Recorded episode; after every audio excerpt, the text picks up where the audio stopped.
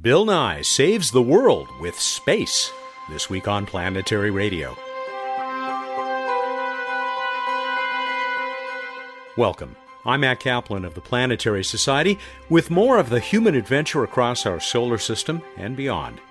A conversation with the science guy, just days after the premiere of his Netflix T V series that prominently features space exploration and space science. No surprise there. Later, we'll get Bruce Betts' take on the night sky and hear a random space fact or two. Emily Lakdawalla is not yet back from sabbatical, but she will be next week. Planetary Society digital editor Jason Davis is here to talk about the real beginning of the end for one of the greatest missions of exploration ever. Jason, you wrote last week about, well, an event that's already underway, uh, happened over the weekend. Tell us about the, the latest from Cassini. Yeah, so the spacecraft uh, did its final close flyby of Titan. After all these years, all these cool images and flybys in the um, on the outer side of Saturn's rings, uh, it went by Titan closely for the last time. And that bent its trajectory, uh, this was on purpose, of course, uh, onto this new path that's going to send it actually between the planet and the rings. So right now it's kind of arcing up over the planet and getting ready to plunge between the planet and the rings for the very first time. This is the beginning of what we've been calling, uh, Linda Spilker and I talked about this, the grand finale. Yeah, yeah, the, the big grand finale. So we get onto this new trajectory. Um, twenty-two orbits, I believe, is is the count. And then the p- spacecraft will be intentionally sent into the planet itself. So it's uh, it's going to be a wild final uh, phase of the mission here, going out in a bang. But we should see some really cool stuff as the spacecraft goes through these wild orbits. That first pass between the planet and the rings Uh, will already have happened as most people hear this uh, program. It's it's going to be uh, on Wednesday the twenty-sixth, and we will be talking to Emily Lakdawalla, our long-lost colleague, about that. She is returning from her sabbatical, and she's going to be at J P L for this. Um, is there concern about uh, danger to the spacecraft? Yeah, there is a, it seems like a slight concern. So um, they're they're using, the J P L uh, scientists in their press conference were saying, we're pretty sure we know where the innermost ring ends. So they do a lot of modeling and they um, look at the data they already have from the mission, but they can't say with absolute certainty where that ring kind of ends. And it might be that some extra stray particles uh, of dust and rock and ice are, are left there in that final um, gap. If that happens, then it could be catastrophic for the spacecraft if one of these things were to kind of slam through it uh, as it's traveling at very high speeds through that gap. They're pretty sure that won't happen, but just in case, they're orienting the main antenna, uh, the, the big dish on the front of it, to kind of act as a shield just for a little extra precaution as it goes through for the very first time. Which I suppose means that we will not be hearing from Cassini as it makes this pass. Yeah, when it comes out on the other side, uh, then it'll start uh, sending its its first data back to Earth. Um, actually, the nominal signal acquisition, I'm looking at the, the little schedule they have here, actually comes right after midnight uh, on the twenty-seventh. And that, that's when they'll know that uh, everything went well. And then shortly after that, uh, I believe they expect to start getting some um, some early images down. And uh, that's what hopefully Emily will be there to see. So that's really exciting. Yeah, this is going to be amazing, and exploration involves risk, doesn't it? Yeah, it sure does. That's Jason Davis. He's a digital editor for the Planetary Society. You can read his even more recent piece about the Space Launch System, that giant rocket, which um, sounds, Jason, like uh, maybe it's going to be a while longer before we see that first launch. Yeah, we're starting to see a lot of signs that are kind of piling up that point to a possible delay. It was always pretty iffy whether they could do twenty eighteen near the end, but um, I'm uh, I'm I'm kind of officially calling it that I think it's going to be delayed. So this article um, kind of lays out the three key pieces of evidence that I see that are all pointing to a delay at this point. And you can check out all of Jason's reasoning at planetary dot org. Thanks, Jason. Thank you, Matt. Hi, folks. I'm Bill Nye. You may remember me from the Science Guy show. Well, I'm back, talking science again with a new show and a new lab. I'm loving me some Netflix on the electric internet machines that all the kids are using. I've got some new friends, a hand-picked team of brilliant correspondents who've traveled the globe to bring us some astonishing stories. As you've probably guessed, we're not really making a kid's show. It's for you grown-up kids all over the world. We're going to be talking about important, perhaps even controversial issues from scientific points of view. And we're going to make it a lot of fun along the way. I know, I know. A lot has changed. But one thing hasn't. The process of science. How we know what we know. And there's still so much we don't know. See, for me, curiosity is part of what makes us human. It's what drives us. The joy of discovery. It's the essence of science. Are you with me? Yeah. Yeah. Are you excited? Yeah. Let's get going. See, you, me, we're in this together. If we think together and work together, good things are going to happen. Let's get started. And that's how it starts. Bill Nye's new Netflix show, Bill Nye Saves the World. He's taking a break from saving the world to uh, join us. I don't know, maybe this is saving the world too. Hey, Bill. Man, this is consistent with the big message. This is this is another brick in the saving the world ziggurat, the stepped pyramid of world saving. Thank you for taking a few extra minutes beyond the regular uh, segment with us today so we can talk about this show. But before we talk about the show, everybody out there is saying, March for Science. He was at the March for Science. It, it appeared to go well. Oh, it went really well. I, I was thrilled. I, mean, I think everybody was very pleased. So the March for Science, everybody, was started by uh, a physician in New York and her buddy. And it just became this worldwide phenomenon. six hundred mar- over six hundred marches around the world. I got, you get messages that you'd expect from Berkeley uh, and Seattle, but Paris? You know, Parisians aren't always on board with what the United States has in mind. Uh, and uh, Sydney, Australia, and it just was, it was huge, as we say in modern parlance. Berlin had a, a, an enormous event because everybody's concerned uh, about science being set aside in our policy making. And I like to remind everybody, if you read it closely, it's not too much effort, you'll see in the U S Constitution, it refers to uh, promoting the progress of science and useful arts. And I think, uh, in my opinion, is useful arts in the nineteenth or the eighteenth century referred to city planning and architecture and uh, plow crafting and things like that. Engineering, what I would call engineering. It's in the Constitution, everybody. It's, it's, it is political, but not partisan, just like space exploration. Ah, good segue. Thank you. And by the way, I'd have been marching, but I was in Southern Illinois talking to kids about space science. I uh, had a great time doing it because that's where I'll be going back to in August uh, for the eclipse at Southern Illinois University Carbondale. But enough of that. What, just a little plug. Yeah, Southern a little plug. Carbondale. what, what got you into this new show, which, by the way, I love. I think that, you know, you've done a lot of good television between the Science Guy show and this. I was a big fan of uh, Bill Nye's Stuff Happens. But this seems to me to be the return of the Science Guy to T V in, in some ways? Well, here's, we have a commitment from Netflix. And by the word commitment is uh, Bill's uh, euphemism for money. Yeah. And uh, no, but really, we had the resources to build a cool set, to hire some very, uh, very skilled uh, audio guys, video guys, and the remarkable crew, the uh, the correspondents, the on-camera department, as I like to call us. And we had the resources to send Karlie Kloss to Italy, to send Derek Mueller to South Korea and Holland, to send uh, Emily Calandrelli to India. This thing, she's always wanted to be there, and she did a story. She's Space Gal.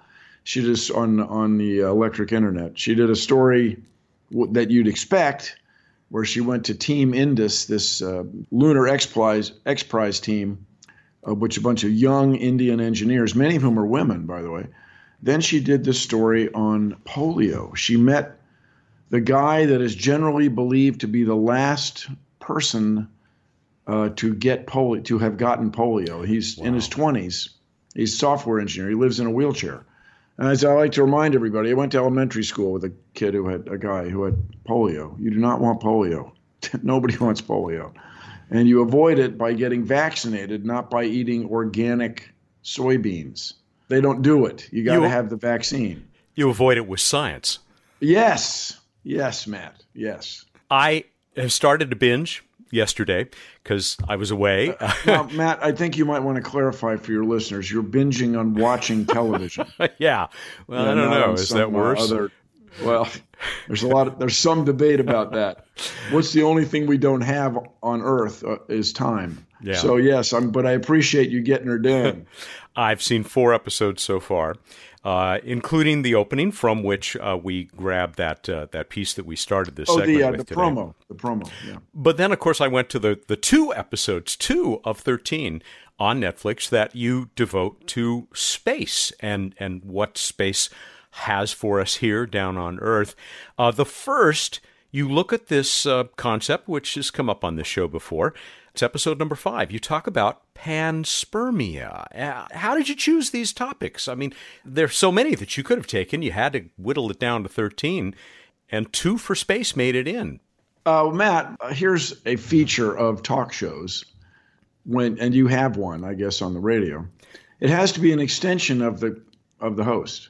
Whether or not you like the host is almost secondary. It has to be an extension of the person on camera, be it Uh, Stephen Colbert or Chelsea Handler or Jimmy Kimmel. It's got to be an extension of that person. So I have an interest, a deep and abiding interest in space. So we did two of the first thirteen on space. Now, Matt, it is to be hoped that this is just the first thirteen.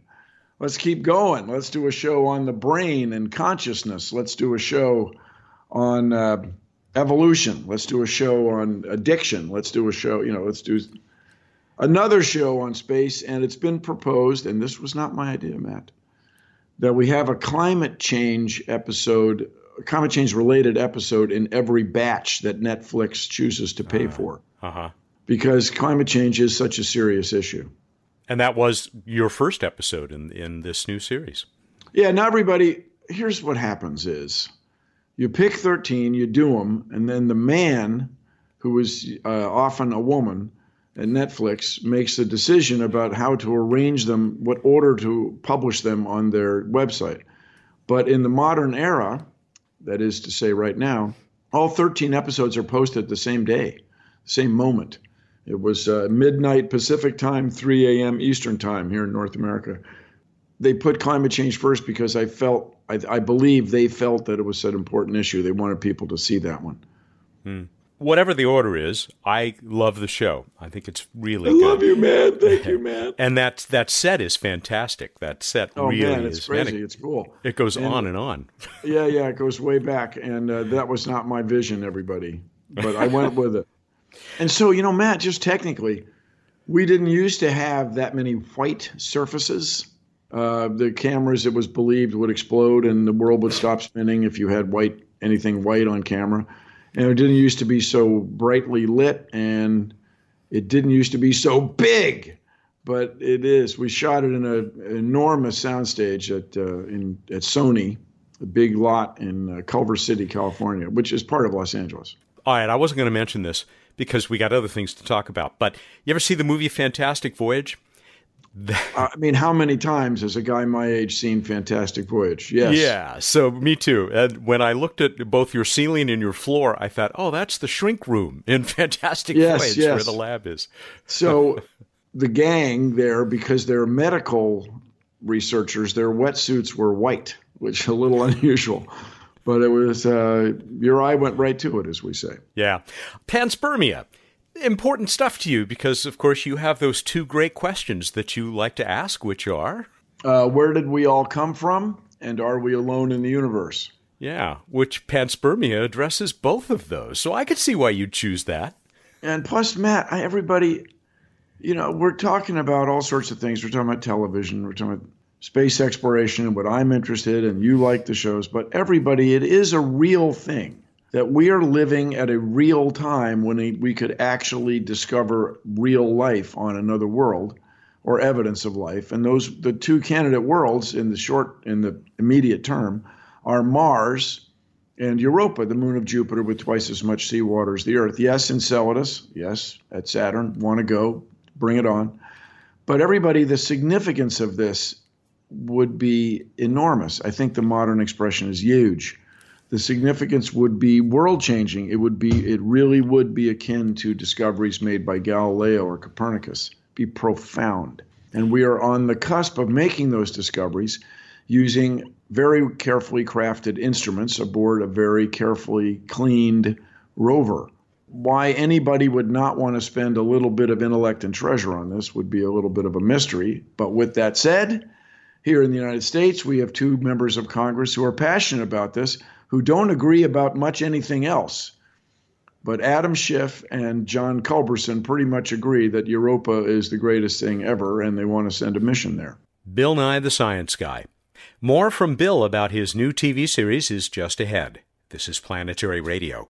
I'm Casey Dreyer, the Planetary Society's Director of Space Policy. In the last five years, our members have helped to achieve pretty much every single advocacy priority we've had. It's been amazing. NASA's planetary science budget is above one point five billion dollars again, and it's growing. We have new missions to Mars in twenty twenty and Europa. We've sent over four hundred thousand letters to Congress and the White House in order to achieve this. And your generosity has enabled us to grow this program up to three full-time staff dedicated to space policy. But we have a new Congress, a new president, and soon a new NASA administrator. Decisions are being made right now that are going to impact the future of NASA for a generation, if not more. So we need your support now more than ever to build on the momentum we've created here. So please join us. Invest in our advocacy program. Go to planetary.org slash advocacy. Thank you. Welcome back to Planetary Radio. I'm Matt Kaplan with my boss, Planetary Society C E O Bill Nye. The Science Guy is fresh from co-chairing the March for Science and from the April twenty-first premiere of his new Netflix series, Bill Nye Saves the World. It's the return of Bill to a T V laboratory, though one with a much bigger budget than his Science Guy show of twenty years ago. You bring in these correspondents, they seem uh, uh, sort of universally uh, energetic, passionate, attractive, and... Um, well, they're on camera, you know. I mean, understand, when people go on camera, they put on makeup. I don't want to shock you all, but this is people of both uh, genders. Yeah. Dress up. I mean, you're on the T V, for crying out loud. And they do a, a heck of a job. I mean, you know, not that there's anything wrong with old dudes like us, but uh, they do pretty well. And when we go to that episode, which you can watch randomly, as Bill said, Saving the World with Space, you already said that uh, you send uh, Emily to India. And that was fantastic, watching the her talk to these kids about... Uh, About sending stuff to the moon. Now, uh, for for your for your listeners, a reminder: this is Emily Calandrelli, not Emily Lakdawalla, but they know each other. Women in uh, science journalism all seem to hang out. Diana, the physics girl, she like everybody. They all know each other. It's very cool. You've also got other terrific guests that you bring in. I think, guess there's one of these panel discussions, I'm going to assume, in every episode. And there were some people who've been on this show, George Whitesides, Chris Lewicki, Michelle Fowler. I hope I got her name right. I have not talked yeah. with her. Yeah, uh, she's great. Yeah. But there are different viewpoints uh, brought to this. Uh, George, of course, from Virgin Galactic, Chris Lewicki from Planetary Resources, the folks who want to mine asteroids.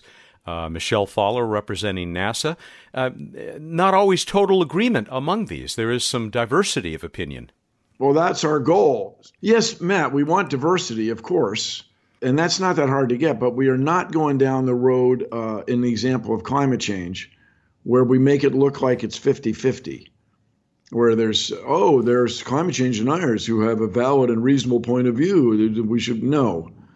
In the case of vaccines, well, we have some anti-vaxxer people who make their... No, no, no. That's not science. We're done. We're done with you. But in the details, uh, that's where the, it, I think it gets fascinating. You talk about the value of exploring space. Uh, you come at it from different angles. You start with that pretty prosaic but practical one of uh, showing us some of the stuff we wouldn't have if uh, we hadn't been going out there. And it's not just it's not just uh, spin-offs, so-called, everybody. It's basic things that we take for granted now that are a result of trying to explore space. Because when you, when you explore space, you're solving problems that have never been solved before, because you're going to a place that no human generation before the twentieth century had any access to. So all these uh, remarkable products, including the technology that enables our transcontinental radio recording, Matt, podcast recording, would not be here without this investment in the space program. And while everybody acknowledges that, it's worth it's worth reminding people. You have a lot of terrific props during the show. And, of course, you do experiments. One of my favorite props is... He loves the props, everybody. I do. You know... I'm... Well, Matt, I'll just tell you, as a, as a producer, as a television producer, I like to tell everybody, I remind everybody every day, what is the greatest thing about this next segment we're about to shoot here on the soundstage? The props. What's the worst thing about the next thing we're going to shoot? The props. It's the blessing and the curse, the blurs. Here's one of my favorite props. You reach under your table in the lab and you pull up a globe. And there are flags all over this globe. And, and that even surprised me. I knew there were space programs everywhere. Oh, it's wild. How every country, every, a great many countries, including Vietnam, has a space program because they know the va- they've seen the value of having their academic people and engineers engaged in the endeavor of exploring space. And there are tremendous practical things now everywhere. In the developing world, it's quite common to meet people who have mobile phones and have never used a landline, not never, not chosen not to have one. They've just never seen it. What, what are you talking about? What do you mean, a landline? The communication that results from those mobile systems Uh, depend on space exploration. Everybody wants the weather, and everybody wants, by everybody, countries around the world, want to have navigation systems for their citizens, uh, both uh, ocean-going co- countries, which you'd expect, and then countries that are landlocked. They also want navigation systems, and that depends on space assets. And you wouldn't have any of this without starting to explore space sixty, seventy years ago. We make that point. People on Mars? Yes. Colonies on Mars? Not for me. You know, look, I've been to Greenland this summer. I say this often. It's it's a lot of work when you live where it's extremely cold. It's just a lot of work to move around. And I'm not talking about Eskimos because they have access to all this protein. Eskimos traditionally hunt fish. So they have a remarkable diet that heretofore was considered quite healthy. Now they got all the sugar flown in from around the world. But when you go to Mars, there is nothing to eat. There are no fish. There are no apples. There are no orange trees. There's no nuts. There's no no no peanuts, no almonds, nothing, let alone vegan anything. It's just not there. The model for this, you can try it yourself, is go live in Antarctica, where it's very cold and everything you deal with, everything you use and everything you eat comes in from someplace else on a plane. And so everybody, we want to have a science base on Mars in the same way we have a science base in Antarctica. But I don't think you really want to go there and set up a playground with swing sets and a maternity ward and and elementary schools and things that you do in a, in a regular community back here on Earth. Last thing, and it's a story that I have heard you tell many times. Uh, and you repeat on this show because it's worth I have repeating. No trouble repeating it. Let's repeat it again and again, over and over, repeating. It's about the number of stars in the oh, universe. Man. Oh, man. When I was a kid, my third grade teacher had told my, my older brother, and she told us, my class, that there are more stars in the sky than grains of sand on the beach. And you start thinking about a beach. There's a lot of lot. There are a lot of grains of sand. Well, currently it's estimated that there are one hundred times as many stars as there are grains of sand on the Earth, not on a beach, on the Earth. The extent, the magnitude of creation is literally hard to imagine. I think I might go impossible to imagine. The number of stars and the number of other worlds there are, and then the number of other entities there may very well be out there is overwhelming. And so to get an appreciation for this, we explore space. And I claim that our ancestors who were not driven to explore never made it to be our ancestors. They never made the cut. They they got outcompeted by the people who wanted to explore, who wanted to go over the hill and see what was on the other side and seek new resources. and uh, learn new things. And so it, space exploration is an exciting part of this, and it is part of the larger idea of science, of using our intellect and treasure to understand nature. And I, I can point out that any country that does not continue to innovate will fall behind economically with respect to the rest of the world. And innovation comes from science. That's where, that's, that's where, that's where we get innovations. All the technology we're using to produce this podcast is a result of science. I guarantee you the food you eat today will be made possible through agricultural innovations, which are based entirely in every way on the process of science. Hear, hear. You're wearing a certain pin in every one of those episodes. Heck yes. I am prideful about the Planetary Society, the world's largest non-governmental space interest organization based on science and exploration, so that citizens everywhere will know the cosmos and our place within it.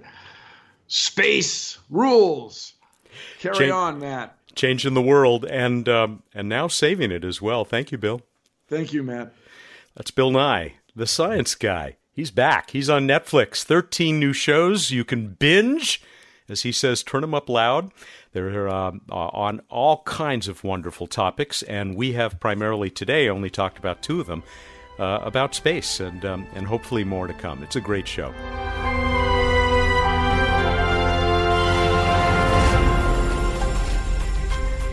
Bruce Betts is the Director of Science and Technology for the Planetary Society, and it's time to hear from him about what's up in the night sky and all the other stuff we do with this traditional finish for the show. Welcome back. Hi, Matt. Fun time last week. We set a high bar because I thought that was a particularly good segment. So uh, impress the heck out of us. I hope there's something wonderful in the new supernova, something like that. Uh, yes, somewhere there's a new supernova in the universe. I guarantee it. Too bad you can't see it. Yeah, he's right, though.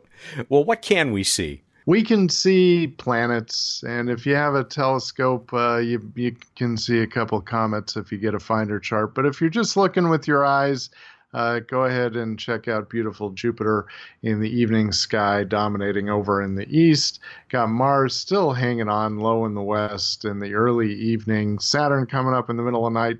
Pre-dawn, Venus is just starting to party over there in the east in the pre-dawn, looking super bright. We move on to This Week in Space History. It was two thousand three this week that the Galax mission was launched by NASA. The Galaxy Explorer uh, was operated until twenty twelve and uh, gave us all sorts of views of hundreds of thousands of galaxies, measuring things like distance and uh, star population in ultraviolet. I, I think they should have called it Galaxy Quest myself, but but okay, I'll, I'll go with I'll go with Explorer. The name was already taken. Oh yeah, I forgot. All right, we move on to Random Space Fact. It was supposed to be a high energy show. Sorry. Random Space Fact. That's more like it. Thank you. A coronal mass ejection, or C M E, is an unusually large release of plasma, charged particles, magnetic field from the sun, from the solar corona. Here's the here's the real crazy fact. A large C M E can contain a billion tons of matter that can be accelerated to several million kilometers per hour in this uh, in a spectacular explosion from the sun, sending it out into the solar system. Wow. And and some of that matter comes this way, right? It does. Uh, C M Es will sometimes hit Earth and cause Uh, more exceptional aurorae and can cause uh, communications problems and power problems because of the charged particles and craziness. It's a glorious solar system. It is indeed. Speaking of which, the trivia contest. We asked you how many solar system moons are larger than Pluto. How'd we do, Matt? A very nice response. Kudos to Beth Mader. Now get this. Not only is she a first-time entrant in the contest from Eden, Wisconsin, this was the first show she heard. She was a first-time listener, and she won the contest. Wow. Statistically improbable. In, very improbable. But, Beth, uh, you beat the odds. Congratulations, and uh, we will get your prize package out to you soon. The actual answer, I'm, I'm going to let Dave Fairchild, our poet laureate, provide it. Pluto once was thought to be about the size of Earth, but as the years went by, it slowly lost a lot of girth, and as the measurements came in, the facts were getting clearer. Seven of our moons had left her in their rearview mirrors. Not bad. Thank you, Dave. Seven. Correct, right? That is correct. From biggest to smallest, Ganymede, Titan, Callisto, Io, Moon, the Moon, Europa, and Triton. And then wow. There's a big gap until you get to Uranus's moon Titania, and Pluto fits in that gap, as does Eris. Here is the way Andrew Jones uh, identified the moons. Andrew in Finland, he said, "Is this really the last rubber asteroid? Why did you Titan supply? Can you get more? Triton, make that happen, and you can sell lean extras. I owe you one if you can. Europa, really great guy. I'll spare you the Callisto and Ganymede puns," he said. Wow, that's really punny. Well, they're puns. You know, they're they're supposed I to like hurt a puns. little. I respect puns. I, I'm not down on puns.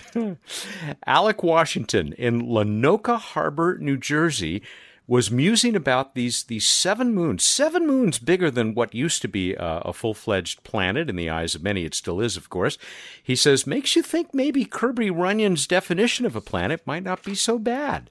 Uh, Kirby, you would have to refer back to that uh, show we did some weeks back about uh, uh, the redefining planets in our solar system. We got this. I'm not sure what to make of it. From uh, Mark Little in the U K.